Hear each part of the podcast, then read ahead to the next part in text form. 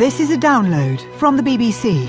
To find out more and our terms of use, go to bbcworldservice.com slash podcasts. You're listening to News Hour recorded on the 20th of February at 21 hours GMT. This is Owen Bennett Jones, and coming up, conflict in Ukraine with blood on the streets and no political settlement. We hear from NewsHour's Jamie Coomarasamy, who's in Kiev. I've been visiting one of this city's main cathedrals, which has been turned into a makeshift medical centre and today a makeshift morgue. With three EU ministers negotiating with the Ukrainian government, can the president avoid a choice between Moscow or Brussels? Also today, the man who predicted his own sacking. People said to me, You can't touch these people, you'll be sacked.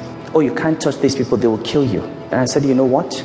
We are going to take them on. That's the suspended governor of the Central Bank of Nigeria.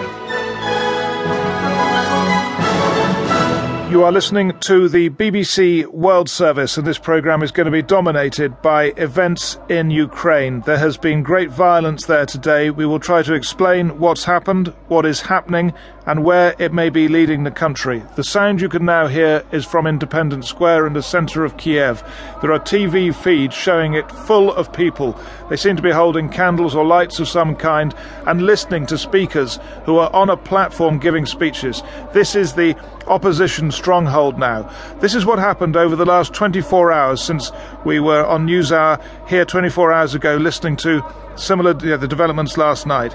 There was a truce and then that truce, which was achieved after talks between the parliamentary opposition and the presidency, broke down. Protesters with firebombs, Molotov cocktails, advanced on police lines in Kiev. The police retreated a bit, and then government snipers shot back. At least 70 people were killed. There was fighting between both sides. Opposition people mainly, it seems, but some police too seem to have been hit. Witnesses told the BBC that some of the opposition people died from single gunshot wounds typical of sniper fire.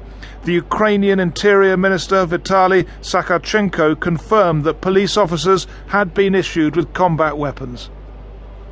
As